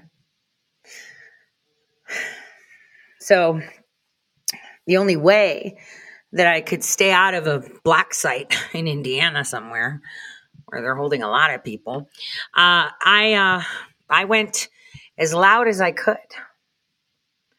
and that gave me shelter because people would be asking questions. So if I can go up against real deep state by myself with zero dollars to my name, imagine if I was like that boy in Oklahoma that sat in the Secretary of State's position or governor's position, it would be game over. You know, you had to be very careful though. Because they don't know what feeds may have been tapped from Epstein's island, what feeds may have been tapped from Wexner's home in Ohio, what feeds may have been tapped. You know, you know what's funny? It's like people think, oh my gosh, did they like really wiretap the president? They freaking wiretapped the White House. And they did it and didn't get seen, obviously, because it was a bunch of Greeks, DOD guy, Georgia Tech guy, all Greeks, so dumb. But you know, you learn a lot of things from people like that. like, you know, if you want to know like what your governor's doing or what your state legislator's doing, I mean, you know, there could be a feed somewhere on the internet just showing shit. You never know. Like stuff like that happens. It's not just a movie. You know, yesterday was Valentine's Day and uh, my daughter's choice was we're going to watch this K drama. And it was a thing called All of Us Are Dead or something like that. And it was about these uh, teenagers that are in a high school and everyone turns into zombies. Seriously. And they were all dead. And the anxiety it gave me was insane. One, oh, first of all, only watched three episodes. That was it. I wasn't going to go all night. Either way, my baby, whenever she's like with me and we're watching something, she passes out. And within like 45 minutes, she's asleep and I'm ending up watching movies. It's kind of like, you know, when they were little kids and you're watching SpongeBob and all these things and the kids are asleep and you're still watching. You're like, why am I still watching this? They're gone. They're asleep right now, right? All the parents can feel me out there. Anyway, there was this one scene where everybody in the city was zombies and it's like 20 people that you could see that aren't zombies. And i remember uh, one of the kids said to the other one this is crazy. This is stuff only in the movies. And the realist.com oh my gosh i was like that's so woke. Asamida korea. You know what he said? He said well, where do you think the movies come from it's reality. They just make it a movie so we can't see it when it really happens. You see? Huh? I'm like, that one phrase just blew it all out there. Exactly that. They make movies to make it look phantasmical. So when it really happens, you don't see it coming because you're just like, no, no way someone's wagging the dog and inventing wars in, you know, a studio with a girl running around with a bag of Doritos and placing a kitten inside and all this war shit behind her. No way. That doesn't happen. That's a movie. Yet we saw them in green screens in the war zone, but we still think it's just a movie. Other stuff is real. And it's like, stop. Stop. See, the outsiders, the ones that are the what the tax collector the the the prostitute the thief the fisherman those are the outsiders that ring the bell of truth and say da da da da da here we go here we go Because now what you're seeing is a lot of fancy words and statements. How evil politics is. Yeah, they're they're saying that politics is evil. And it's like, you have no idea. You know, it's like your state doing a deal with this like this big company. Let's pretty like Austin has AMD, right? And Oregon has Intel. Wait, Ohio has Intel too. But you know what's weird is that have you guys ever looked into um, Akamai Tech? I know we have an Akamai research group, right? But do you know who Akamai bought? That's right. It was Chinacom. Stop it. And do you know that Intel kind of works with TCOM, right? It totally does. And it's like Huawei and Intel are in bed. And now suddenly in the middle of America, in the middle of America, in the middle of America, they're building like a massive Intel plant for semiconductors that needs 5 million gallons of water. And they close that deal before the elections just in case. Could you imagine if someone actually took that position in Ohio that oversees businesses and transparency and wrecks that Chinese deal? I'm just, just I was just thinking, you know, they snub Qualcomm, you know. No, we don't want Qualcomm. We don't want to deal with the Israelis. We want to deal with the Chinese. They're cheaper. I'm just saying. And that was actually announced a couple weeks ago, and you were like, what? Oh, and people are like, oh, that's going to bring a lot of jobs. And it's like, why don't you ask Oregon how that worked out for them? Intel got a massive campus, and 99% of the people that work there aren't even American. They're all coming in with these crazy ass visas. And not only that, um, they are bringing a lot of money for your universities and lining the pockets of all your executive positions like governor, lieutenant governor, secretary of state that oversees the business, you know, and all that shit, right? But in the end, you're stuck with it. And then when you get all the Chinese people coming, because, you know, they're part of the university package that this massive superconductor plant comes for, you know, just, just putting out some facts there. What does that have to do with it? You'll see. You'll see. It's dangerous, dangerous, dangerous. Dangerous speech. 2019. It is shocking, right? Because it's Fiery Friday and the Department of Justice is in full silence mode. There is nothing going on all morning, which means something huge has brewed. I'm really, really, really hoping that the charges against Comey are going to be announced. Or I'm really hoping that something comes out announcing something in regards to this attack on freedom. There's got to be something, right, guys? Something has to come out. And nothing's come out yet. Nothing. Absolutely nothing. There is radio silence, like even reaching out. I'm like, is it going to happen? We don't know. We're trying to figure it out. We don't know. There's so much going on. We don't know.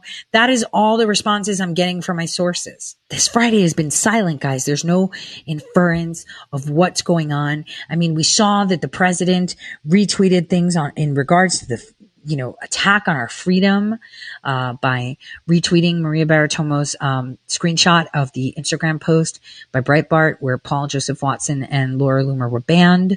Um, he's got a great jobs report out. So, you know, he finally did that.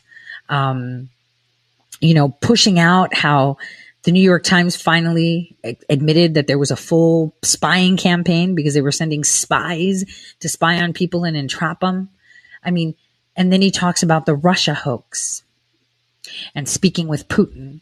So it's like I'm I'm thinking uh, well I know that something huge is going to drop today.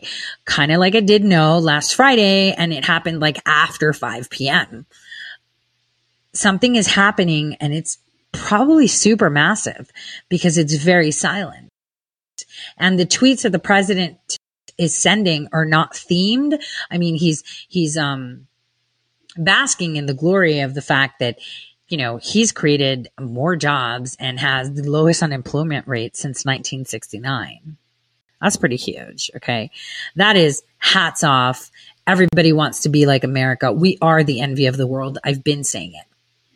But what is going on? Who is going down today? What is happening? That is the question. And it doesn't seem like hands of this so-called whistleblower, which is Schiff. And this all ties into what Judicial Watch put out. Judicial Watch put out that it is possible that what?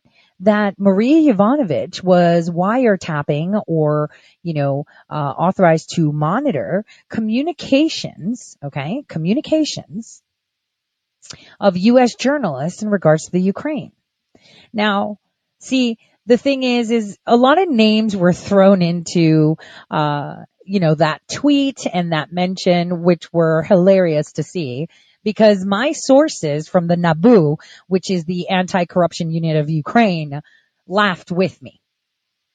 Because most of those names were not even being monitored because they really don't have any sources in the Ukraine. All they have is taking information from other people and reiterating it. I'm just saying. So when you hear this next hour is going to be so incredible because there is a one person link, one person link, and then I'm going to talk about Clark Kent. No, it's not Clark Kent, but he might as well be George Kent. So that is one of Schiff's prime witnesses that came out to speak out. We're going to talk about that because boy, when I got pictures with you and Poroshenko chilling, yeah. So this is where it becomes, you know, where stuff totally hits the fan. So before we get into that talk and pure evil talk, let's just take a quick musical break and refill our glasses with either coffee, wine, beer, or just plain out water. And um, enjoy this um, musical interlude, which um, I hope you enjoy. It's kind of different. Let's go. Difficult, yeah. Terrorists don't on innocent victims. Trust me, darling. Trust me, darling. Trust me. Oh, oh, oh, oh, oh, oh, oh, oh, oh. Words to change a nation, but you're fighting it tough. You spent a lifetime stuck in silence, afraid you'll say something wrong. If no one ever hears it, how we gonna learn this song? So come on, come on. Look me in the eyes. Tell me what you see. Perfect paradise. Tearing at the seams. I wish I could escape. I don't wanna think. Wish I could erase. Make you happy. I wanna sing, I wanna shout, I wanna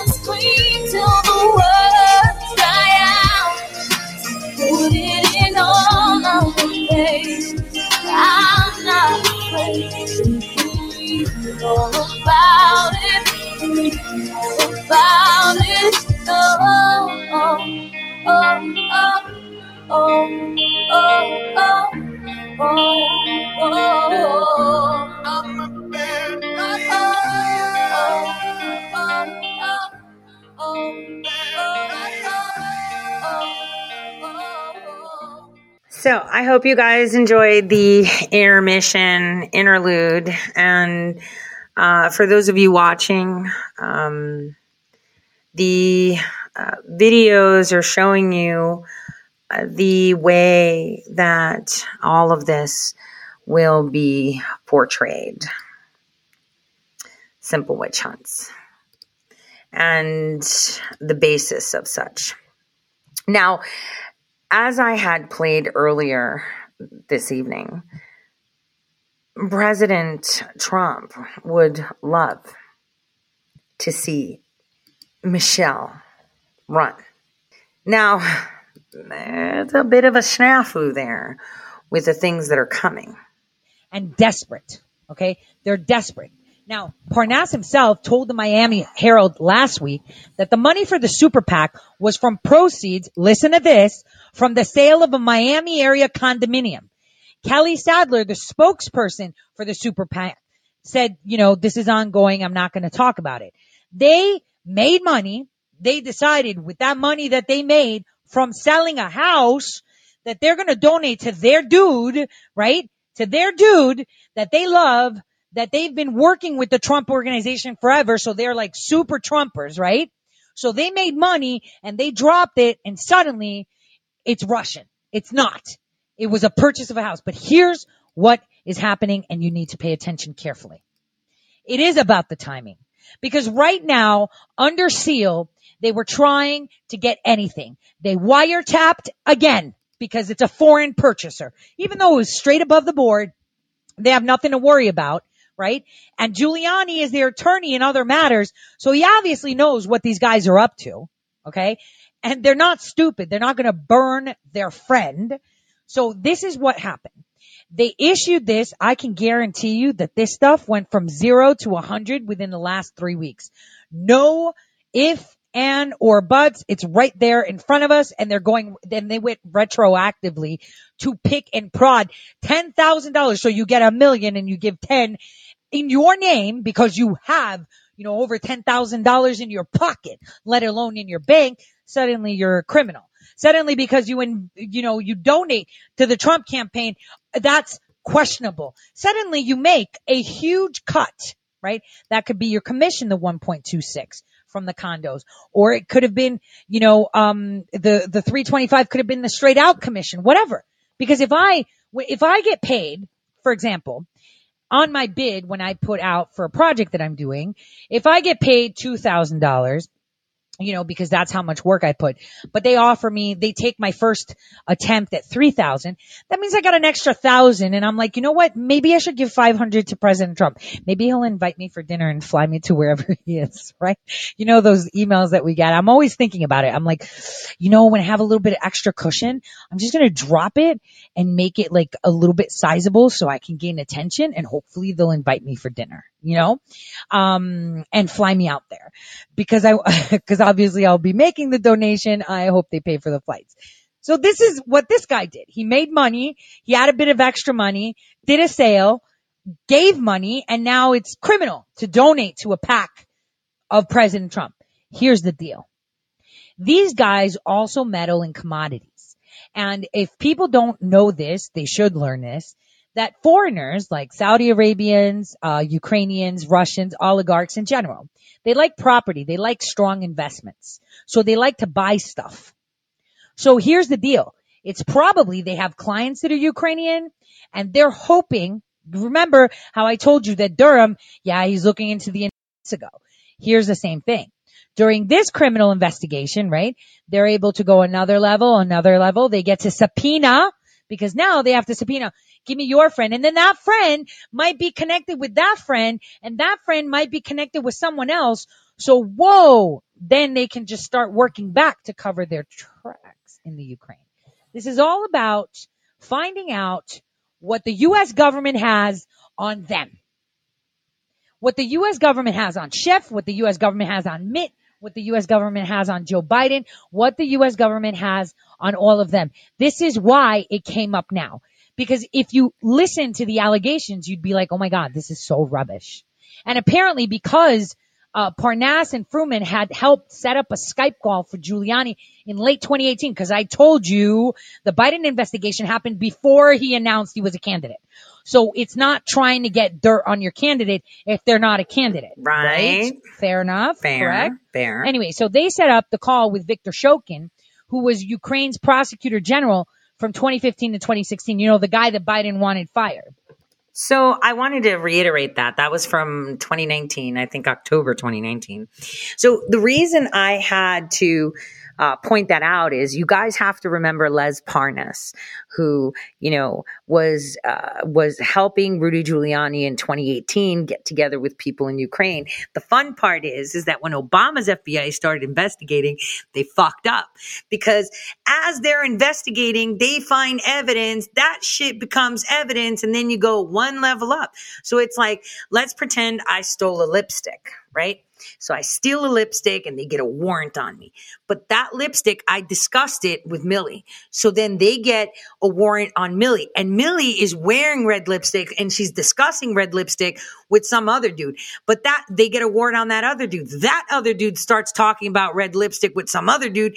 And that dude links back to me who originally stole the lipstick. Therefore, it comes back once you start investigating, you go level and level and level and, and then it fucking just comes back straight to you, the person who started the damn investigation. See, people think people are dumb and everyone's playing a role. I hope you understand that. Now, here's this. This is actually at a time that was really difficult for me. So this is going to be really hard to listen to myself. because we have technology way beyond. And if you want to take it down that rabbit hole, we've got technology that would blow your mind. So let's think. How much do you want to make a bet that a lot of this happened in Schiff SCIF? Why? Because there were no witnesses. They were wiretapping. And this is all coming out. I told you, the IG right now of the NSA was offered a job by the Ukrainian government right before President Trump was told to nominate him. The NSA has been working with AT&T to take everyone's records during the Obama regime. Why? Snowden told you that. Why? Wait, can I just throw something in there just like for relevance? Wasn't it AT&T servers that blew up in Nashville, Tennessee after the elections? Just thought I'd throw that out there just for context. I think it's important. Did they think that something was happening? They were working with AT&T after 9-11. You think it was because they were worried about terrorism? No, they were worried about people talking. The BCCI coming out. The fact that they funded most of these terrorists. They funded the owners of things. They, they, they, they wanted to make sure that they could get ahead of what you know. And this is why huh, they fell right into the trap. Because again, you don't need to be like me who can see through looking glasses to know and time travel to know what they did. You only have to see their bag of tricks that's been repeated throughout the centuries. Listen to what he tells you now. Sullivan a lengthy indictment that he'd prepared against me 23 counts. And then he said, This won't happen if you'll sign this under oath. And he handed me the draft of a statement in which I would accuse President Reagan of lying in his deposition to the special prosecutor. I asked him if I could think about it overnight. And he said, Yes, certainly. As long as you promise, make no copies and not divulge it to anybody that this is a deal. And of course, I did exactly what I said. I took it back and agreed I'd return the following morning with an answer. We went back to the skiff, and I, without getting into things like divulging what my my lawyer had told me, I ran the document through a brand new shredder that turns pieces of paper into tiny little pieces of confetti. Put the confetti into a plastic bag, and the next day returned to Walsh's office and handed him the plastic bag and dumped it out on the table. Wow. The following day, he indicted me. He indicted me with all 23 counts. Nearly four years later, the D.C. Court of Appeals ruled I had been improperly tried. They went all the way to the Supreme Court. They refused to reverse the Court of Appeals, and the three counts that were remaining against me after the trial were dismissed by the trial judge, and not one person was jailed for criminal acts con- con- connected in any way to Iran Contra. Now, think about what that means. They spent over $45 million, had Did you hear that? $45 million. And I'll have more of this in my article because, you know, I know this Iran Contra stuff has to do with the cocaine, has to do with the Clinton. See, Bush is a species of people that ran everything. But what he did was he got greedy and got his son really rich in the Middle East, and that was a problem. And he refused to relinquish control to the Clintons. This is how it happened because Bush was part of the whole Mena, Mena, Mena, Mena. Everything's happening in Arkansas, isn't it? so he refused. So they were even trying to get Bush because he was reluctant to give it over to Hillary Clinton. Because, you know, just like everything, ruling family bloodlines don't like to, you know, concede, kind of like the Spanish, the Kingdom of Spain, the Kingdom of England, the Kingdom of Denmark. They all want to feel like they have equal footing, but each and every one of them think they're smarter than other people. Oh, and I just wanted to reiterate just a fun tidbit that I totally forgot to tell you. Remember how I told you earlier about this trucking company and whatnot, and it's down to the finance company that links to Biden? Here's the really fun fact. One of the managing directors, well, no, he's the president and chief executive chairman of this finance company.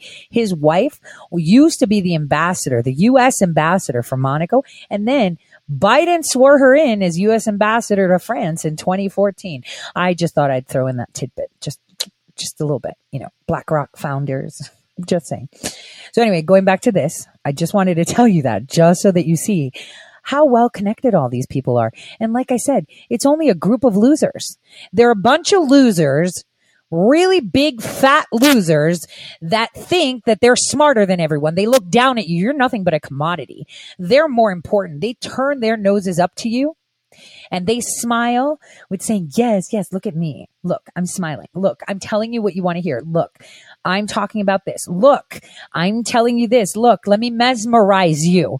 And then the media jumps on it and thumps on it. And then they mesmerize you even more to the point that you are just a sheep. I mean, there is going to be a time because I'm seeing it where people are going to come out and say, come on, man, are we falling for this again? They've done this before. Are we that stupid? No. But Hillary Clinton herself said it when she was running for president in 2008. People forget. Yes, they do. And you know who helps them forget? The media. Because we're not people to them. We're sheeple. And it's time we break out our tomatoes and don't even let them walk down the street without heckling them.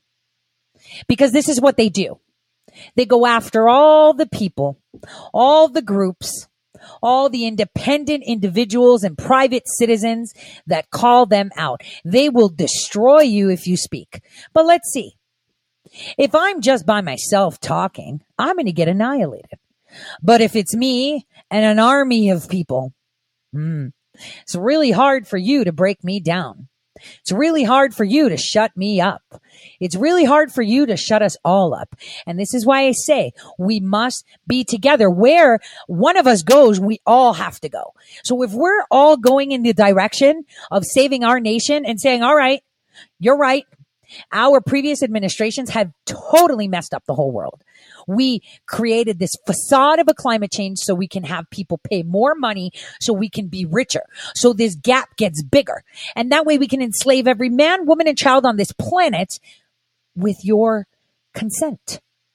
And we did this. We get it. Our previous presidents all complied. Our previous administrations all did this.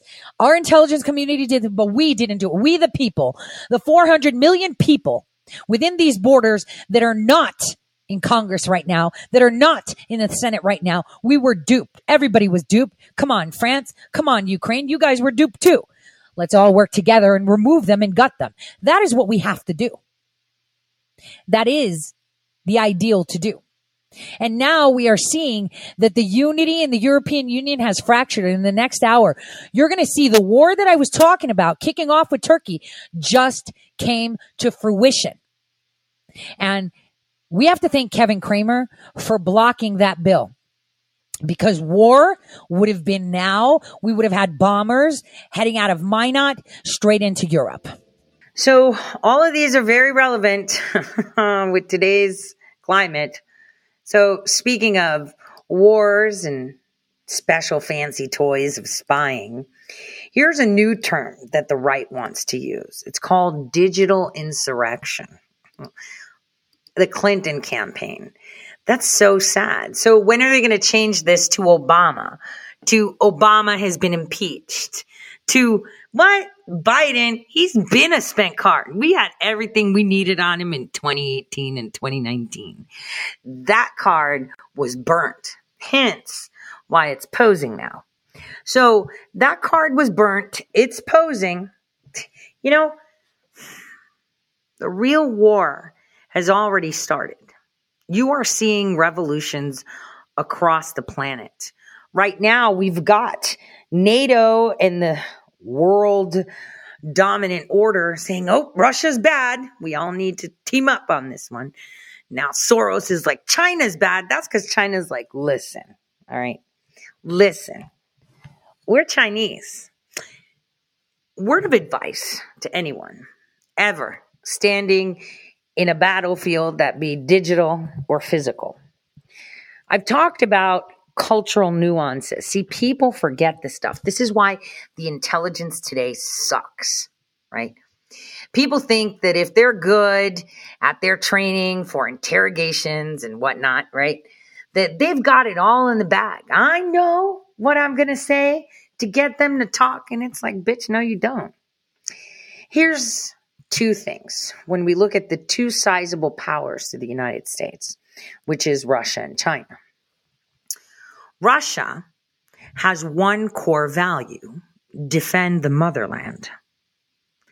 China has another core value conquer more. So, when you look at the strategies of these nations, right? The Chinese aren't about, oh, we want to defend China. The Chinese are always about, let's expand. Let's take over Hong Kong. We're going to take the, the Indonesian islands. Let's take over Malaysia too. Let's take, take, take, take, take, take, take. I mean, they took North Korea from Russia. You know, tick, tick, tick, tick, tick, tick, tick, tick, tick. It's about expansion. It's about size for them. And why?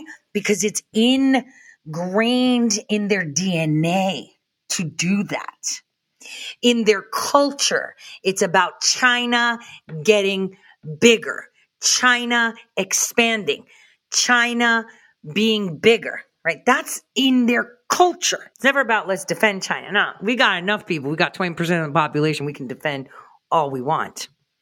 It's about expansion. And the bigger the nation, the better they are. And that has been, d- d- you can see that through all the dynasties. So China's about populate. Conquer, conquer, conquer, conquer. Russia's not. Russia's like, yo, we got enough land. We're good. We got a good size. We're good. We got to defend the motherland. That's all. Their motto is defend the motherland. Another difference is Russia's Christian, super Christian, historical Christian. The religion is ingrained in their DNA. Every time they see an ambulance, they do a cross. I do that too because we're the same religion, right? Every time it's a holiday, you know, and it's it, religion is inside of you. You are raised from zero to you until you die to be part. It's part of your culture, right? So when you're looking at your two biggest powers, right? Powers, and I'm talking about independent powers because collectively Africa is the most dominant. Let's be straight. They're just so discombobulated. They just haven't figured that shit out yet as a, as a, as a continent, but as a nations of Africa, right? Anyway. So, and the Arab nations, they're all split up too. Some got kings, some don't. You know, they're all bitching about each other. Thousand years wars. You know, they just bicker. They're like Republicans. They just can't get on the same page. So really, it's only the Russians and the Chinese that are really a threat, if anyone would say.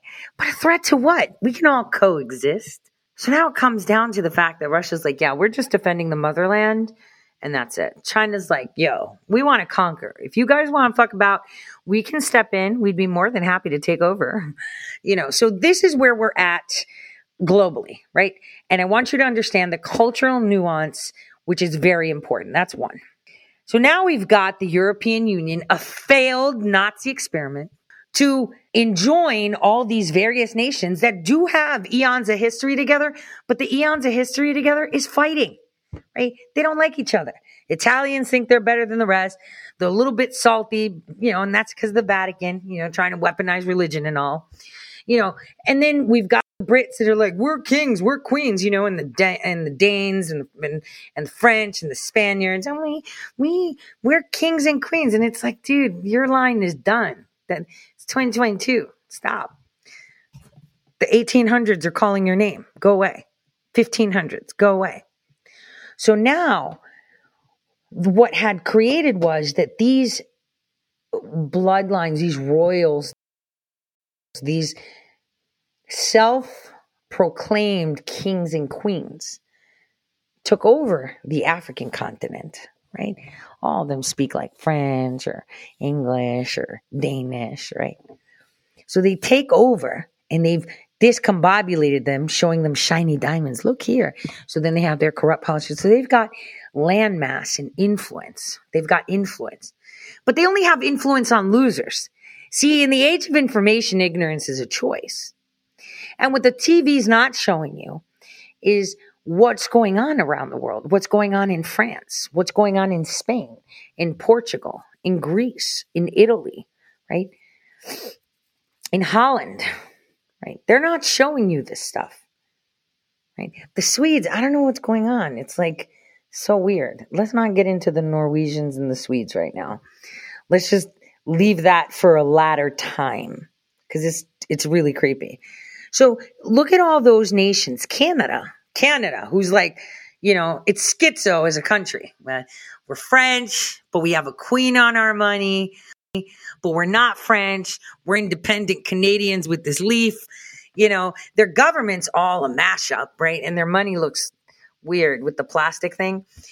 And they have totally deployed the social credit system with their aeroplane miles on everything from McDonald's to gas to toilet paper, right?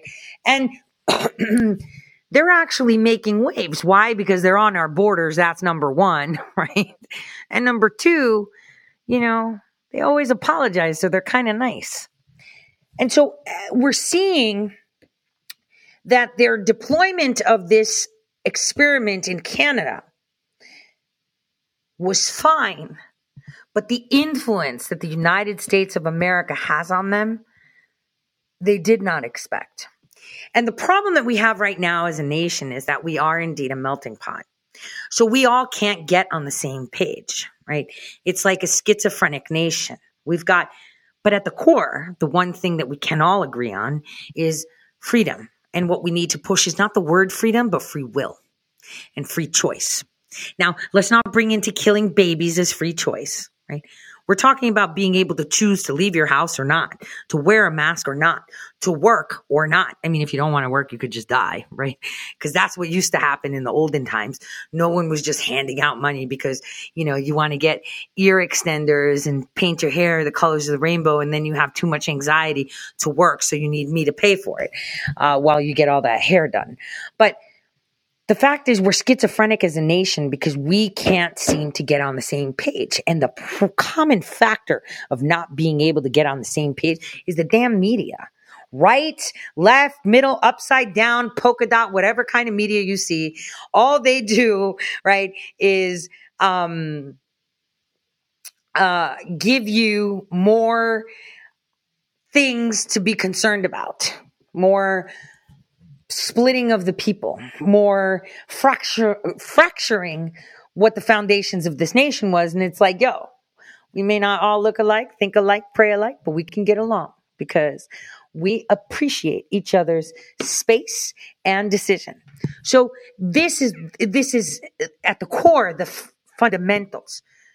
But we have the media with a bullhorn that says whatever they want with no check. Now, are we going to check them? No. We just need to stop paying them. But how do you get off of the hamster wheel? It's like Merrill Lynch be funding all these ads on their TVs. And it's like, why are we doing this? Why are we? So stop working with Merrill Lynch.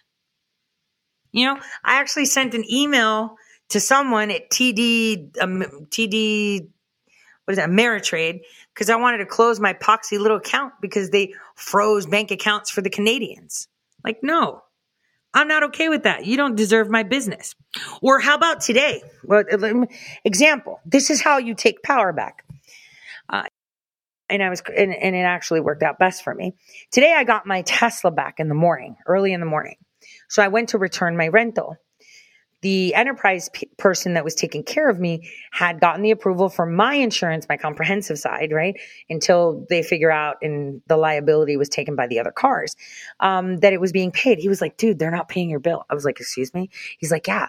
You know, they were like, yeah, it's only a $300 damage. I was like, what? Nuh-uh. And I was like, Tesla just fucking wrote a bill of like eighteen hundred because of the software and changing the bumper and stuff. I couldn't even drive that car because of the sensors were telling me that as I was driving forward, that I was running people over from my rear end and cars were running into me. So I couldn't drive because the car brakes for you. It does alarms. I mean, if you've ever driven a Tesla, you understand that. So anyway, and they sorted out the whole hacking issue too, by the way. So anyway, my insurance company, which was Allstate, um, you know, was paying for everything, and then they decided that they're not going to. And so I get on the phone with them. They're like, "Yeah, you know, we from the pictures." I was like, "Yeah." It's not a freaking car. It's a Tesla. It's a computer system. I couldn't drive the car. The bumper had to be changed. The sensors had to be altered. Like, what are you doing? Who are you? Guess what? You're losing me as your customer because it wasn't even my fault and you're giving me shit. Imagine if it was my fault, how much shit I'd be getting, right? So obviously, I changed my insurance starting February 20th. So I will be getting a refund from Allstate for that insurance. I just thought it would be. And guess what?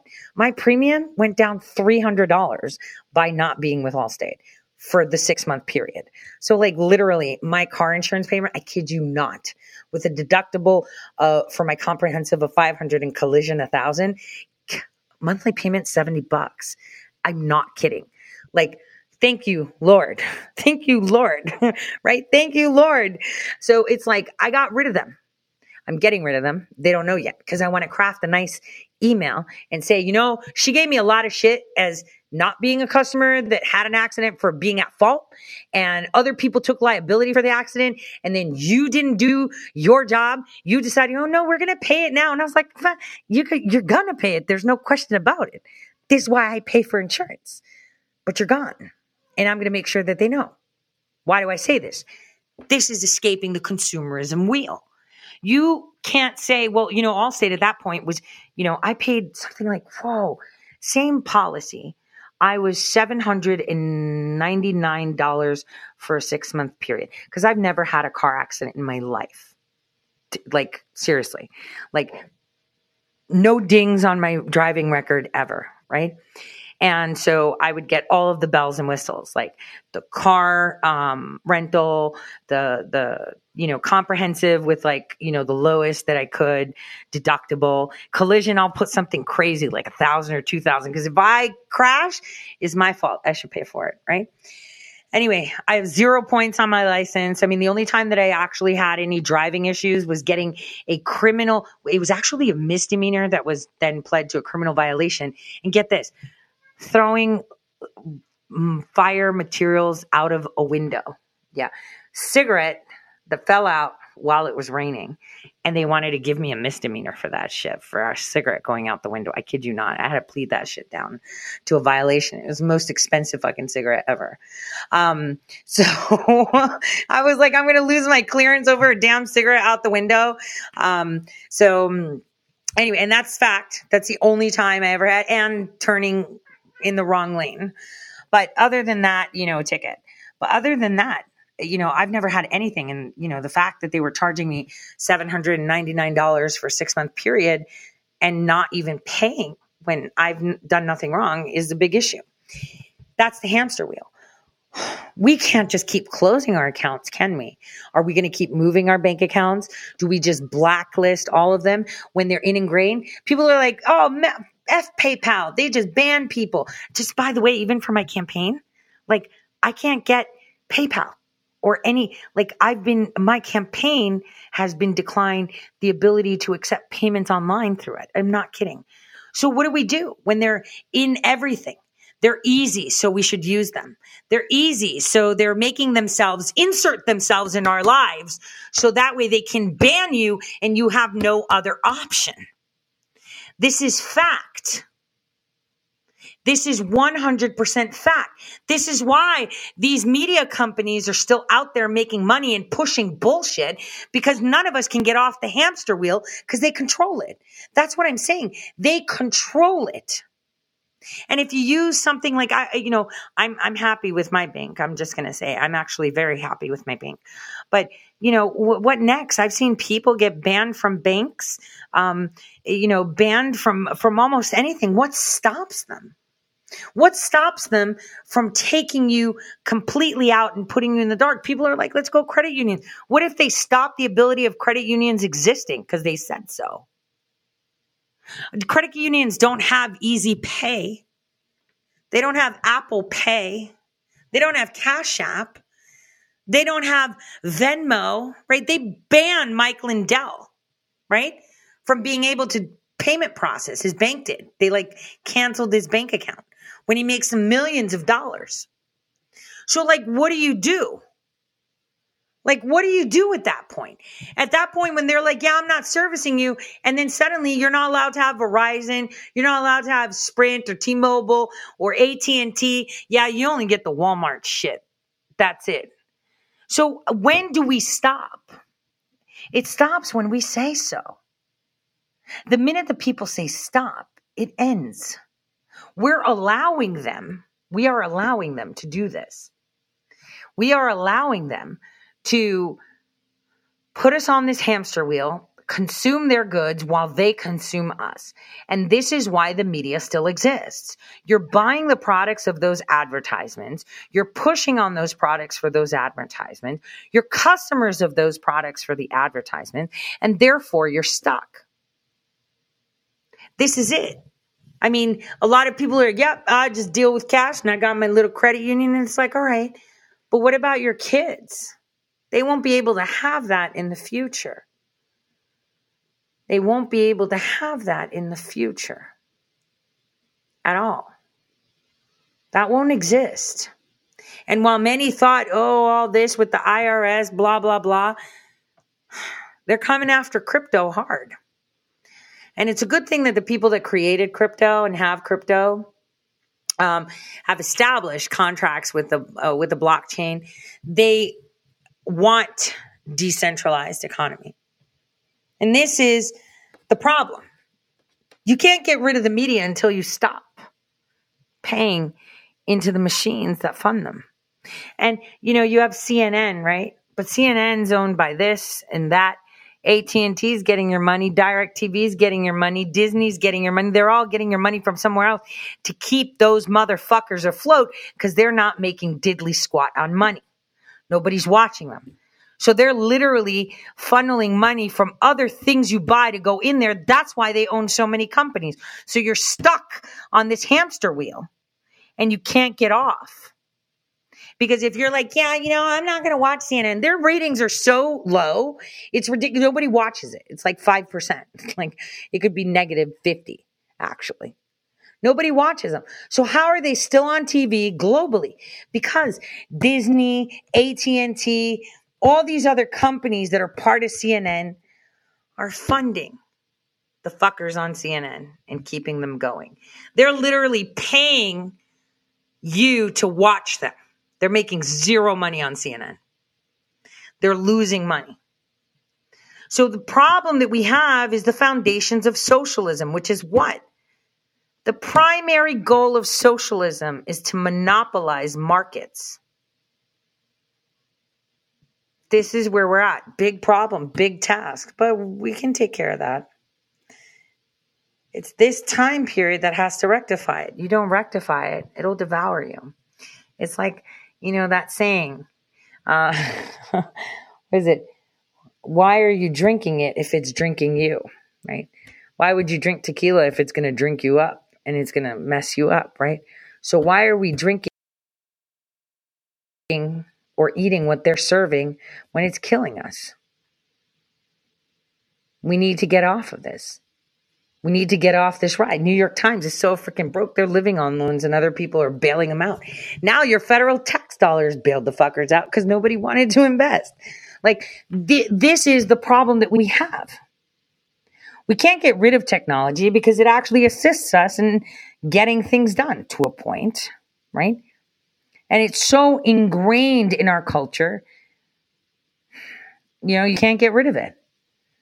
But then you can't even have any control over it because other the people that control your uh, digital identities, your digital profiles, your technology, all feed into the same monsters that put up the, the mainstream media. This is why you can't get out. And this is why they have that power because they own the megaphone. You're not going to be heard. You won't be heard because people are not smart enough. You can't wake up. And here we are with, you know, a digital insurrection. I mean, I think that's what we need to do, not what they're doing. Report special counsel John Durham saying the Hillary campaign paid a tech company to infiltrate servers at Trump Tower and then eventually the White House. This all done in what is called an effort to try and tie former President Donald Trump to Russia. All right, let's bring in our panelists with reaction. We're joined by former Texas congressional candidate Siri Cybulski. Also with us, Newsmax contributor Tom Borelli, alongside former Nevada GOP chairwoman Amy Tarkanian. Panelists, welcome this Monday, this Valentine's Day. Amy, this was a major development from the Durham investigation. What does it tell you about what was really happening behind the scenes in 2016? That Trump was right and that the conspiracy theorists were not conspiracy theorists and that it's actually worse than everyone had anticipated. The fact that you didn't just have people who were connected to the Clinton campaign, uh, you actually had people on the inside, people that probably President Trump trusted at one point. So I think this is going to be very telling. It's unfortunate that it takes so long to figure out who all the bad players are. But um, I think karma eventually is going to catch up, and I do not see a Hillary Clinton for president run in 2024. Tom Borelli, your thoughts on this as uh, uh, Hillary Clinton is scheduled to give a speech in New York um, for the Democratic convention of the state. Uh, does this change anything for the Democratic Party or even uh, a potential Clinton run in 2024? Well, Sean, in a real world, it really should change a lot of things. And many people, I think, belong in jail because what we had was Hillary Clinton interfered with the 2016 election. And then after President Trump was elected, they start to remove him from office. This is a digital insurrection. And yet you would hear the Democrats always claim about voter rights and voter suppression. But in reality, it's the Democrats because all they care about is power. They do not care about people, they care about power, and Clinton is the leader of that pack. In the real world, again, she should be nowhere near running for president again. And the big problem here is the media is protecting her once again. I haven't seen one news article talking about this re- revelation from the Durham investigation. And they're not. That's the thing. They're not. The Durham investigation is not going to be there until people get rolled up. And, you know, when people get rolled up, they tell their own story. Let's listen to one of those stories before we go for this evening. Let's listen to one of the stories of being rolled up. Okay, that is Brandon Straka, founder of the famous Walk Away campaign. You know him, he's a friend of uh, Newsmax, a friend of mine. I think he's great. But he got arrested in the aftermath of January 6th. He was there. He recently pleaded guilty to a uh, Class B nonviolent misdemeanor. He didn't break anything. He didn't hurt anybody. He never went inside the Capitol, but his life has been totally turned upside down uh, by the events that followed. So, uh, Brandon Strock joins us right now. Brandon, welcome back. How are you? Good to see you. How you feeling? I'm doing pretty good. Thanks for having me, Greg. I mean, let's go, Brandon. I'm back. you are back. All right. So listen, you pleaded guilty, uh, a non-violent Class B, non-violent misdemeanor, disorderly conduct. Yep. You have how many months in home confinement? Uh, I'm currently wearing an ankle bracelet, and I have three months of home confinement right now. So, look, tell us what it was like. You know, it sounds okay. Well, look, you're not going to jail. That's a good thing. You don't have to go to prison, but you were arrested. The FBI raided your home, and uh, you've been kind of in limbo uh, ever since. Uh, what was it like? Well, it's uh, It's been a really, really terrible and harrowing year, I have to say. I mean, I'm trying to, you know, remain positive and, and get through what I hope is sort of the final stages of this, hopefully. But um, yeah, I didn't go inside the Capitol at all. In fact, I was on the east side of the building, which is a point that I'm trying to make clear as much as possible when I'm talking to people now, because this is a, a detail that's been missed a lot when telling these stories is that the violence that people are used to seeing and hearing about with January 6th happened almost exclusively on the west side of the building. I was seeing none of that over on the side that I was at. There were there was no window breaking, smashing, people scaling walls. I was uh, filming on the steps of the Capitol as the doors were open and people were walking inside. So it was very surprising two and a half weeks later when an FBI SWAT team came into my apartment at the crack of dawn, put me in handcuffs, and took me to jail where I sat in 24 hour lockdown for several days uh, before I was finally released. And then this began what has been a year long nightmare, uh, which ultimate, ultimately resulted in me pleading guilty to a nonviolent class B misdemeanor charge. There's restitution, 60 hours of community service uh, for a first offense. And um, and I, it bears mentioning too that thank goodness uh, this didn't happen, but the the government also requested as a condition of my three year probation that they have the right to surveil my phone, my bank accounts, my computer, my social media accounts, my email accounts for three years. Uh, but the judge did not grant them that. Are there any other restrictions? I mean, we know that a lot of people were kicked off social media. You weren't on social media for a while. Are you free to make a free to make a living? Are you free to resume to the best you can after this home confinement is over your previous life? That's what I'm told. And as of now, I'm going to hope that that continues to be true. But I have to be honest with you, I'm deeply concerned. I'm scared uh, because of the probation and because the jurisdiction of my probation is in Washington, D.C. I my, my personal opinion is that I'm not dealing with people who are fairly minded, right, and who who are treating people who support Donald Trump or have supported Donald Trump fairly.